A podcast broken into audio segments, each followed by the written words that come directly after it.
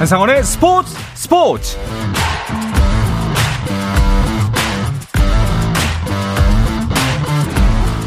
스포츠가 있는 저녁 어떠신가요? 아나운서 한상원입니다.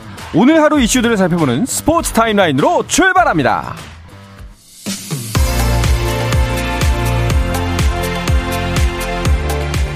2022 카타르 월드컵에서 전차 군단 독일을 꺾는 대이변을 일으켰던 일본이 2차전에서는 코스타리카에 0대 1로 패했습니다. 같은 조 스페인과 독일의 2조 경기는 1대1 무승부로 끝이 나면서 조 1위는 승점 4점을 얻은 스페인이 조 2위와 3위에는 일본과 코스타리카가 올랐습니다. 독일이 16강에 진출하기 위해선 다음 달 2일 열릴 마지막 코스타리카전에서 반드시 승리해야 합니다. F조에서는 피파 랭킹 2위 벨기에가 22위 모로코에 0대2로 완패하며 이변의 희생양이 됐고 36년 만에 월드컵 본선에 오른 캐나다는 크로아티아에 1대 4로 완패하며 카타르에 이어 16강 진출에 실패한 두 번째 국가가 됐습니다. 한편 이 시간 카타르에서는 카메룬 대 세르비아의 G조 경기가 진행 중인데요. 경기 직전에 세르비아가 한 점을 넣으면서 3대3 후반 21분이 지나고 있는 시점에 3대3 동점으로 진행되고 있습니다. 네, KBL 프로농구 경기 상황도 볼까요? 울산 현대 모비스 대 창원 LG의 경기가 진행 중인데요. 고양 캐롯과 2위 자리를 놓고 치열한 경쟁을 하고 있는 현대 모비스. 올 시즌 홈에서 열린 3경기를 모두 승리로 장식한 가운데 오늘도 홈인 울산 동천체육관에서 LG를 상대하고 있습니다. 경기는 현재 4쿼터가 막 시작됐고요. 62대 61로 울산 현대 모비스가 아슬아슬한 우위를 지키고 있습니다. 남자 테니스 국가 대항전인 데이비스컵에서 캐나다가 첫 우승을 차지했습니다. 캐나다는 스페인 말라가에서 열린 2022 데이비스컵 파이널스 결승에서 호주를 2대 0으로 물리쳤는데요. 캐나다는 2019년 이 대회에서 처음 결승에 올라 준우승했고 이번에 첫 우승의 기쁨까지 누렸습니다. 한편 2023년 데이비스컵 테니스 파이널스 예선 대진 추첨 결과 우리나라는 2023년 2월 벨기에와 홈 경기를 치르게 됐습니다. 미국 프로농구 NBA에서는 골든스테이트 워리어스가 미네소타 팀버울브스와의 경기에서 137대 114로 승리했습니다. 무려 20개의 석점 슛이 나오면서 골든스테이트가 외곽포가 폭발한 경기였는데요. 스테픈 커리가 25득점, 조던 풀이 24득점, 클레이 탐슨이 21득점을 기록하며 팀의 연승을 이끌었습니다. 한편 필라델피아 세븐티식서즈가 올랜도 매직을 133대 103, 30점 차로 이겼습니다. 엠비드, 하든, 맥시 3명의 주전이 결장했지만 필라델피아는 셰이크 밀튼이 29득점, 토바이어스 해리스가 25득점 등으로 맹활약하며 팀 승리에 기여했습니다.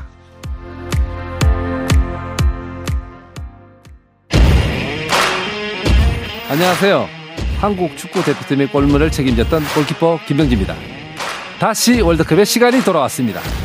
승부차기 같은 승패의 짜릿함과 극장골 같은 승리의 감동을 전합니다. KBS 1 라디오 한상은의 스포츠 스포츠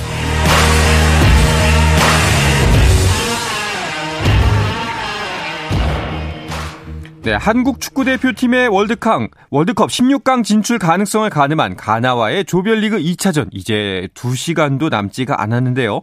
밤 10시부터 대한민국 대 가나의 경기가 에듀케이션 시티 스타디움에서 펼쳐집니다. 자세한 소식 카타르 현지 연결해서 알아보겠습니다. 현지에서 취재 중인 중앙일보 송지훈 기자 연결합니다. 송지훈 기자 안녕하세요. 네, 안녕하세요. 네. 어, 송 기자님은 이미 경기장에 도착해 계시죠? 네, 지금 경기장 미디어 센터에서 지금 그 오늘 선발할 출전할 선수들 명단을 이제 기다리고 있는 상태고요. 어, 조금 전까지는 이제 우리 대표팀 그 붉은 악마 분들 모여서 이제 응원 연습하는 그 현장을 이제 지나가면서 보고 왔는데 뭐 붉은 악마 분들 제가 뭐 얘기 들어보니까 한 400분 정도 이제 오셨다고 해요. 여기는 카타르에 머물면서 우리 경기를 다 취재한다고 하시는데 뭐 전체적으로 붉은 악마들 서포팅이 지금 카타르 현지 언론이나 다른 나라에서도 많이 화제거든요. 네. 오늘 우리 선수들 또 붉은 악마 기운까지 우리 팬들 기운까지 다 모아서 이겨야 되는 그런 날인 것 같습니다. 그렇습니다. 정말 그 힘이 그대로 전달돼서 우리 대표팀 선수들이 힘을 냈으면 좋겠는데, 어, 이제 경기가 1시간 반이 채 남지 않았는데, 그, 에듀케이션 시티 스타디움, 관중석도 서서히 채워지고 있나요? 그 조금 전에 봤을 때 한 3분의 1 정도 뭐 이렇게 좀 채, 채워져 있는 상황을 제가 또 보고 왔었고 아직 뭐 경기 시간이 좀 충분히 남았으니까요. 경기가 시작할 때쯤 되면 아마 경기장은 이미 뭐 꽉 찰 것으로 이미 매진 예고가 됐으니까 네, 그렇고 이제 우리 팬들 이제 얼마나 와주실지 저도 좀 궁금한데 먼저 열렸던 그 우루과이전에서 우리 팬들이 제가 예상했던 것보다 정말 많았거든요. 네. 그래서 이번 경기도 우리 팬들 좀 많이 와주시고 뭔가 홈과 같은 그런 분위기 연출한다면 아 충분히 우리가 기대하는 결과 나오지 않을까 저도 지금 기대하고 있습니다. 네. 어 그렇다면은 지금 현재 카타르 현지 날씨는 어떤가요? 일단 조금 전에 제가 그 방송 연결하기 전에 온도계 잠깐 봤는데 바깥 기온은 지금 섭씨 30도 정도 되고요. 기온이 그렇게 많이 높은 편은 아닌데 햇살이 이 우리나라와는 비교할 수 없을 정도로 따갑기 때문에 어. 좀 자외선에 많이 신경을 써야 되는 그런 날씨고요. 그 언론 보도가 많이 나와서 아시겠지만 이번 카타르 월드컵 같은 경우는 경기장 내부는 뭐 에어컨 시설이 잘 되어 있기 때문에 경기 환경 자체는 크게 걱정할 게 없을 것 같고 그 지난번 우루과이전 기준으로 본다면 그 경기 내부 온도는 바깥보다 한 5, 6도 낮게 한 25도, 26도 정도에서 계속 유지가 될 것으로 보입니다. 그렇군요. 자, 우리나라 선수들 같은 경우에는 이제 조별리그 예선전을 그 다 같은 경기장에서 치릅니다. 이번 경기도 지난 경기와 똑같은 경기장에서 펼쳐지기 때문에 경기장 적응에는 문제가 없겠죠. 이게 사실 보면 우리 대표팀 입장에서 상당히 좀 좋은 장점이 될 수 있다고 보는데요. 네. 이번 월드컵에서 보통 월드컵이 한 10개에서 12개 정도 경기장을 가지고 치르는데 이번 카타르 월드컵은 8개 경기장으로 하거든요. 그러다 보니까 경기장이 계속 겹치는 그런 일들이 생기는데 우리 대표팀 같은 경우는 A조 네, 그 H조 네 팀 중에서 유일하게 같은 경기장에서 세 경기를 다 치르게 되어 있습니다. 네. 그러니까 이게 처음 우루과이 경기 같은 경우에는 좀 다를 수도 있겠지만 뒤로 갈수록 가나전 그리고 포르투갈전을 치르면 치를수록 우리 선수들은 이 경기장에 잘 적응을 할 거고요. 뭐 낯거름 분위기나 아니면 잔디 상태나 이런 부분들이 익숙해지기 때문에 사실상 이제 홈 경기 같은 그런 이점을 가지고 경기할 수 있지 않을까 네, 기대하고 있습니다. 네. 어, 이제 오늘 경기에 나설 선발 엔트리가 발표될 시점이 되는데요. 아직까지 알려진 바는 없죠? 네, 그 아마 한, 한 1, 20분 내로 이제 명단이 나오게 될 것 같은데 뭐 아직까지는 저도 지금 기다리고 있는 그런 상태고요. 근데 얘기를 들어보니까 일단 지금 오늘 출전하느냐 마느냐 가장 이제 관심이 되는 선수가 김민재 선수잖아요. 그렇죠. 선수단 버스에는 탔다는 얘기가 들리더라고요. 근데 이게 탔다고 해서 뭐 무조건 나온다는 뜻은 아니고 일단 선수단과 함께 동행을 한다라는 건데 잠시 후 뒤에 이 발표될 명단에서 선발 라인업에 있을지 아니면 뭐 후보로 교체 명단에 들어서 시작하게 될지 이거는 조금 더 봐야 될 것 같습니다. 네. 지금 방금 그 제작진에서 속보가 떴다고 연락이 왔는데요. 그럼 지금 기사 제목만 떴나 아 봅니다. 그러네요. 지금 이제 저도 보고 있는데 예, 예. 네 김민재 선수 결국 선발로 나오는 걸로 지금 얘기가 어, 되고 있는 것 같고요. 네. 그러면 사실은 최근에 한 사흘 정도는 팀 훈련에 참여해서 경기를 훈련을 하지 못했거든요. 그럼에도 불구하고 일단 김민재 선수의 어떤 그런 수비 역량 그리고 이제 가나 상대 선수의 어떤 특성을 봤을 때 김민재 선수가 가장 최적화된 그런 이제 수비의 이제 어떤 기대주가 된다라는 네. 그런 점을 예, 벤투 감독이 높이 평가를 한 것 같습니다. 네, 현재는 이제 김민재 선수 선발 그리고 최전방 조규성 선수까지만 그 기사 제목이 올라왔는데요. 어, 선발 엔트리는 저 full 명단이 확보가 되는 대로 바로 말씀을 드리도록 하겠습니다. 자, 그런데 한 가지 또 아쉬운 점은 황희찬 선수가 이번 가나전에서도 뛰기 어려울 거라는 것을 기자회견을 통해서 이미 알려졌습니다. 그렇다면 아마도 이제 뭐 선발 엔트리를 보면 알겠지만 우루과이전과 거의 비슷한 라인업으로 가지 않을까 싶기도 한데요.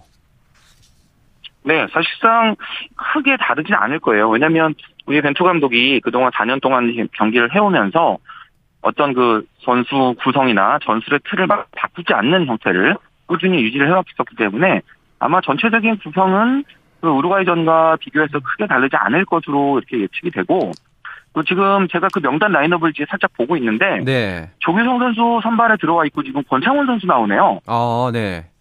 그러니까 먼저 그 우루과이전 같은 경우에는 나상호 선수가 그렇죠. 그 황희찬 선수를 대신해서 나왔었는데 이번에는 권창훈 선수가 지금 라인업에 들어 있는 것으로 보기 때문에 아마 권창훈 선수가 황희찬 선수의 역할을 대신하게 될 것 같습니다. 알겠습니다.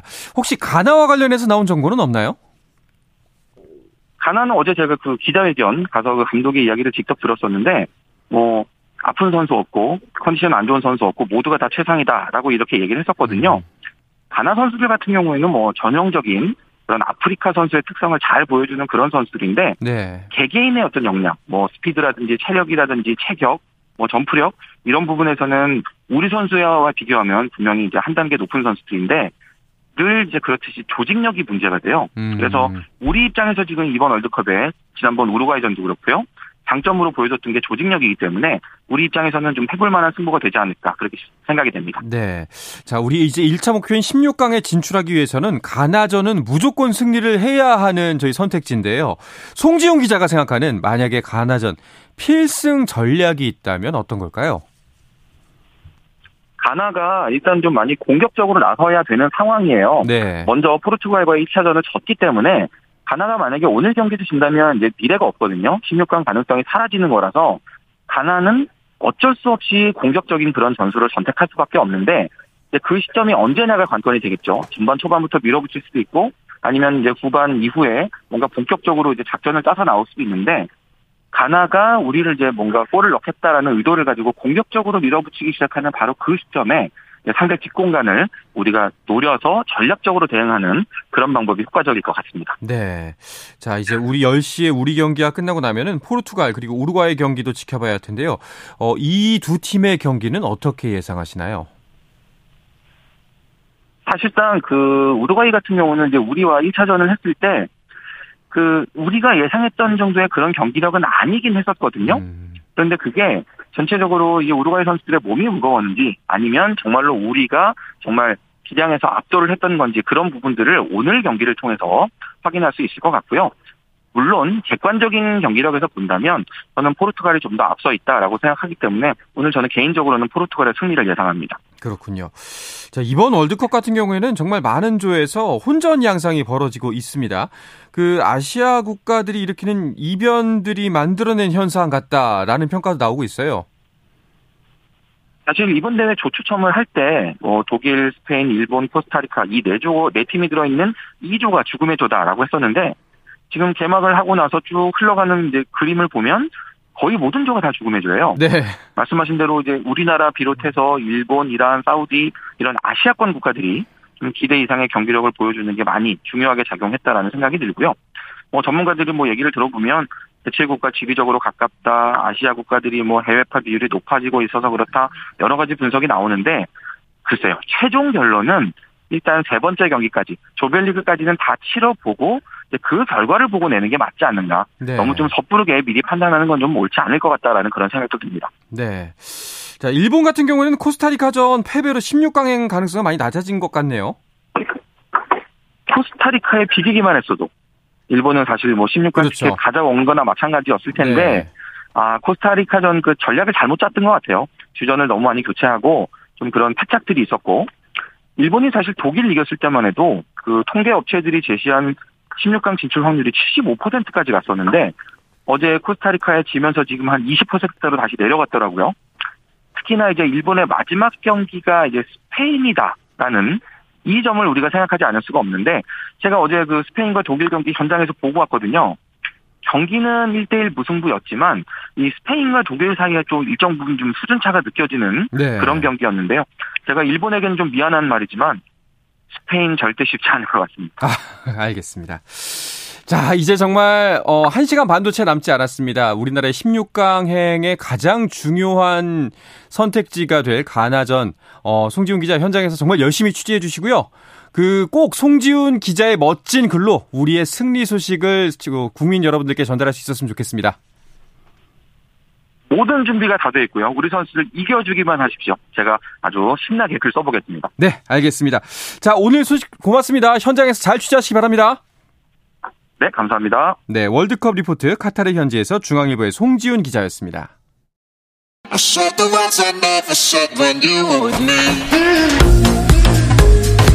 국내 유일 스포츠 매거진 라디오 한상원의 스포츠 스포츠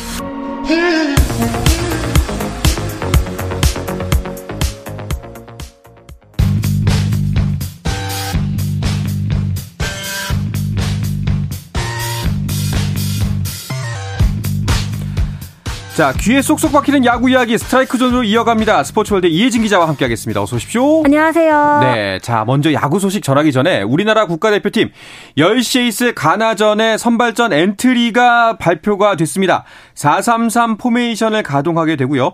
어, 손흥민을 비롯해서 조규성 그리고 알사드 정우영, 프라이브루크의 정우영, 황인범, 권창훈, 김진수, 김민재, 김영권, 김문환 그리고 골키퍼 김승규가 선발로 나서게 됐습니다.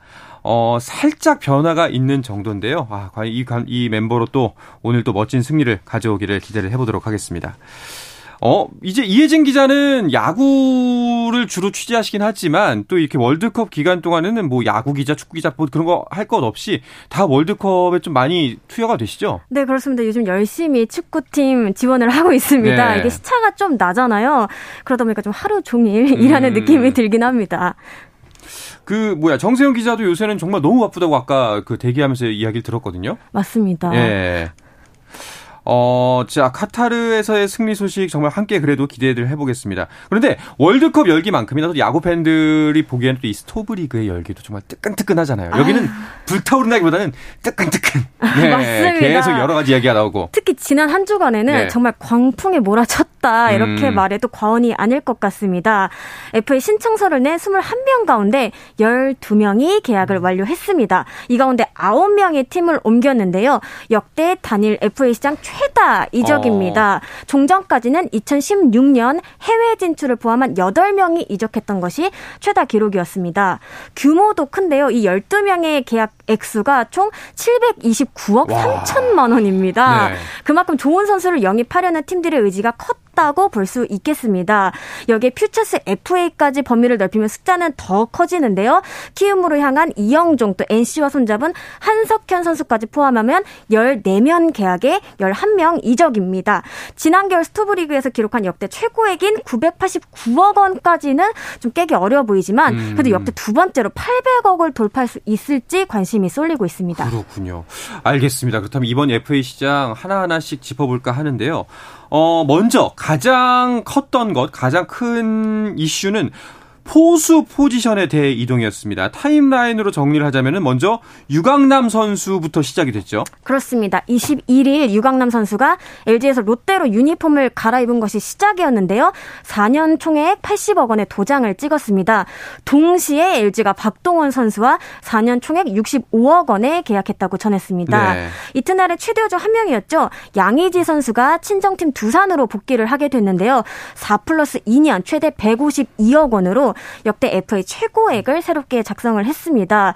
또 양의지 선수를 놓친 NC는 24일 두산에서 뛰었던 박세혁 선수와 손을 잡았는데 4년 46억 원이었습니다. 음. 결과적으로 포수 4명에게만 총 343억 원이 와. 집중이 됐고요. 네. 또 모두 둥지를 옮겼거든요. 이 변화가 2023 시즌 어떤 변화를 몰고 올지 좀 지켜봐야 할 것 같습니다. 이번에 워낙 좀 그 대여들이 많았다 보니까 그 참 뒷이야기도 많고 이게 약간 설왕설래 여러 가지 이야기가 많이 왔다 갔다 했는데 혹시 그 기자분들이 좀 전해 들었던 계약 이번 FA 계약 뒷이야기들이 있나요? 정말 많은데요. 사실 이. 시기에 가장 많이 나오는 이야기 바로 진정성, 진심입니다. 음. 아, 올해도 역시나 마찬가지였습니다. 조건도 조건인데 이 구단들이 선수를 영입하기 위해 최선을 다하는 모습이 좀 곳곳에서 포착이 됐습니다. 좀 잘 알려진 것 중 하나는 이 양의지 선수의 경우 계약 소식이 전해지기 전날에 이 구단주의 스포 아닌 스포가 있었죠. 그렇죠. 박정원 구단주가 이 이승엽 감독 또 양의지 선수 함께 찍은 사진과 함께 웰컴백 양사장 이렇게 적은 음. 게시물을 공개를 했던 건데 곧바로 삭제가 됐지만 팬들 사이에서는 굉장히 큰 화제가 됐습니다. 근데 사실은 사진을 찍은 것은 훨씬 이전의 어. 일이었다고 합니다. 또 유강남 선수의 경우는 이제 성민규 롯데 단장이 상당히 공을 들였는데 굉장히 좀 많은 이야기를 나눴다고 해요. 음. 좀 가령 좀 부족한 부분이라고 여겨지는 부분에 대해서는 어떤 점이 어려웠느냐 이렇게 물어보면서 이를 극복하기 위해서는 우리 롯데가 어떤 도움을 줄 수 있는지 계속 좀 어필을 했던 게 선수의 마음을 움직이는데 크게 작용을 했다고 합니다. 그러니까요. 그 지점이 참 궁금했는데 선수들이 움직이는 게 프로 선수지만 꼭 돈만은 아닐 거란 말이죠. 어, 그렇죠. 아마 예, 스포츠 기자니까 더 잘 아시겠지만 양의지 선수부터 일단 보자면은 친정팀으로 가는 게 굉장히 좋은 선택. 또 이제 어 참 여러 가지로 합리적인 선택이라 고 볼 수 있는데 그런데 감독이 또 이승엽 감독이에요. 아, 예. 맞습니다. 이 만남은 또 어떻게 될지도 굉장히 궁금해요. 정말 야구 팬들 못지않게 이제 야구 기자들도 굉장히 궁금해하는 지점인데요. 이 이승엽 감독이 취임식 때부터 강한 포수가 필요하다 이렇게 좀 강조를 했거든요. 음. 양의지 선수의 합류에 반가움을 숨기지 않았습니다. 살면서 받은 선물 중 가장 비싸고 가장 좋은 선물인 것 같다 이렇게 좀 말을 했습니다. 또 자신의 좀 현역 시절을 떠올리면서 정말 얄미운 선수였다 이렇게 표현을 하기도 했는데 요. 네. 타자 입장에서 보기에 양의지 선수가 포수로 있으면은 굉장히 좀 까다롭게 느껴졌다고 해요. 또 음. 생각지도 못한 볼배압 때문에 본인이 당황했던 기억이 많다고 이렇게 뒷얘기를 전했습니다. 이승엽 감독은 이 양의지 선수가 젊은 투수진을 이끄는 동시에 타선에서 해결사 역할까지도 좀 해주길 내심 바라고 있는데 양의지 선수 이 부분 잘 알고 있었습니다. 두산이 강한 모습 되찾을 수 있도록 잘 준비하겠다 이렇게 각오를 전했습니다. 네. 자, 그런데 이제 기아 같은 경우에는 박동원 선수가 온 지 얼마 되지 않아서 바로 떠나버렸습니다. 이제 어떡하나요? 그렇죠. 좀 출혈이 큰 게 사실입니다. 예. 지난 4월 트레이드를 통해 박동원 선수를 영입했는데 당시 내야수 김태진 선수와 현금 그리고 2023년 신인 2라운드 지명권까지 키움에 내줬습니다.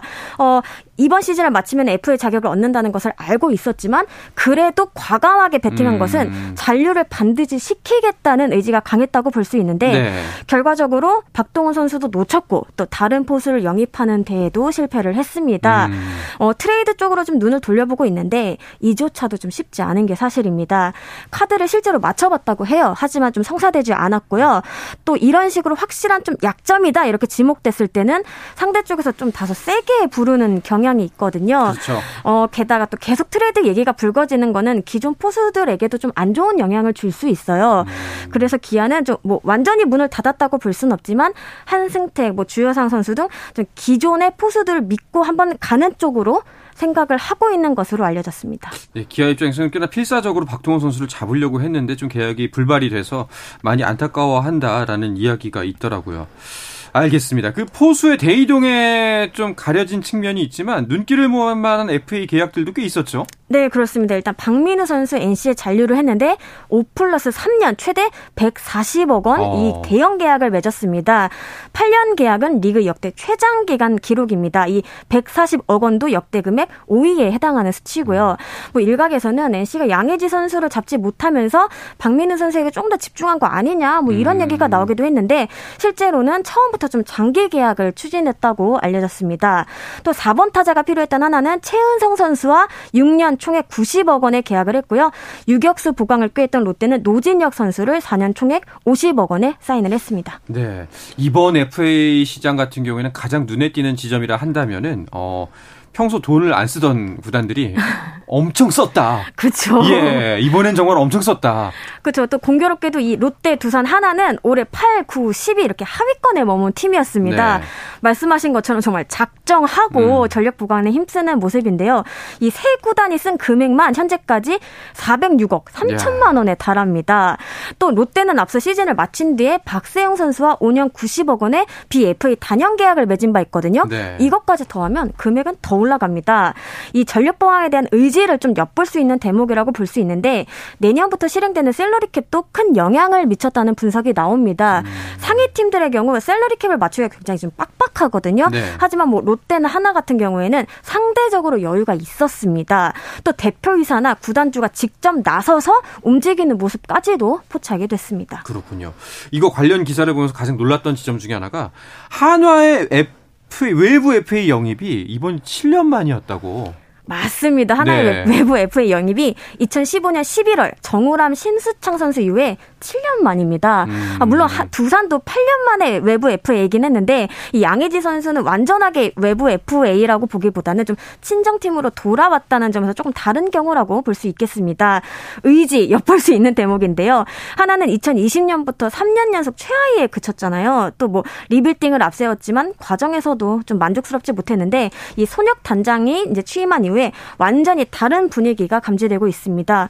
뭐 좀 적극적으로 움직였는데요. 이 박찬혁 구단 대표이사가 어, 일찌감치 모그룹과 좀 긴밀하게 소통하면서 미리 음. 재원을 좀 확보해 놓은 부분이 주요했습니다. 또 뭐 손혁 단장을 비롯해서 손차원 전력 강화 코디네이터나 또 최용성 전략팀장 등으로 구성된 TF팀을 꾸려서 보다 좀 체계적으로 접근하는 모습도 인상적이었습니다. 네.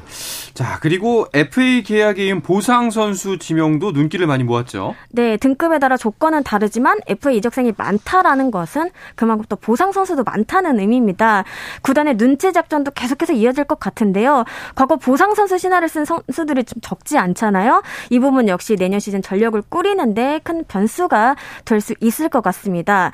가장 먼저 박동호 선수를 보낸 기아가 LG로부터 자완 투수 김대유 선수를 영입했고요. 또 LG는 롯데를 향한 유강남 선수의 보상 선수로 김유영 선수를 네. 또 하나의 유니폼을 입은 최흥선 선수의 보상 선수로 윤호설 선수를 택했습니다. 어, 전반적으로 즉시 전력과 위주로 선택을 하는 모습입니다. 네. 자, FA 시장에 커다란 파도가 한번 지나갔고요. 이제 남아있는 FA 선수들이 있는데 어, 이 파도에 타지 못했기 때문에 좀 불안한 감이 없잖아 있을 것 같아요. 네, 좀 개장하자마자 뜨겁게 달아올랐지만 이 굵직한 자원들이 이제 하나둘 마무리되면서 잠시 좀 소강 음. 상태에 음. 접어드는 모습입니다. 현재 시장에 남아 있는 선수들 총 9명인데요. A 등급은 한현희 선수 1명뿐이고요. 또 정찬원, 권희동, 이재학 선수는 B등급. 그다음에 나머지 김진성, 삼봉기, 이명기, 오선진, 강윤구 선수는 C등급입니다. 네, 그렇군요. 자, 이제 FA 시장에 대한 관심이 만약에 줄어들면 스토브리그 같은 경우에는 어떤 이슈가 주도하게 되나요? 어, 일단은 아무래도 구단들은 외인 구성에 좀 공을 들일 음, 것으로 그렇죠. 보입니다. 뭐 올해 함께 했던 3인방과 동행을 이어가기로 한 롯데를 비롯해서 뭐 KT나 어, 키움 등 조금씩 소식이 전해지고 있는 상황입니다. 여기서 WBC 준비도 본격화될 것으로 보이는데요. 얼마 전 조범현 전 감독을 이제 기술위원장으로 임명하면서 차근차근 준비 과정을 밟고 있습니다. 또 조금은 이르지만 각 구단이 지금 스프링 캠프 준비에도 박차를 네. 가하고 있거든요. 특히나 내년부터는 다시 해외로 눈길을 네, 돌릴 예정입니다. 이미 많은 구단이 장소를 확정하고 준비하고 있습니다. 네. 자, 이제 야구 소식 마치고 이제 슬슬 축구 볼 준비. 오늘은 아마도 야구 팬들도 다 축구장 앞에 앉아 계실 것 같은데요. 자, KBS 라디오가 9시 58분부터 대한민국 대 가나의 경기를 유튜브로 동시 생중계 하거든요. 이혜진 기자도 이제 생방송 거의 끝났으니까 1시간 기다렸다가 같이 하고 하시죠. 아, 열심히 응원하면서 기사도 준비하겠습니다. 알겠습니다. 자, 청취자들께서도 가나와의 경기는 KBS 1라디오와 1라디오 유튜브 채널 그리고 3라디오와 모바일 어플리케이션 콩으로 들으실 수 있으니까요. 저희와 함께 응원하면서 즐기셨으면 좋겠습니다. 자, 월드컵 생중계 홍보를 끝으로 월요일에 야구 이야기 스트라이크 존은 마치도록 하겠습니다. 스포츠월드의 이혜진 기자와 함께 했습니다. 이혜진 기자, 오늘 고맙습니다. 감사합니다.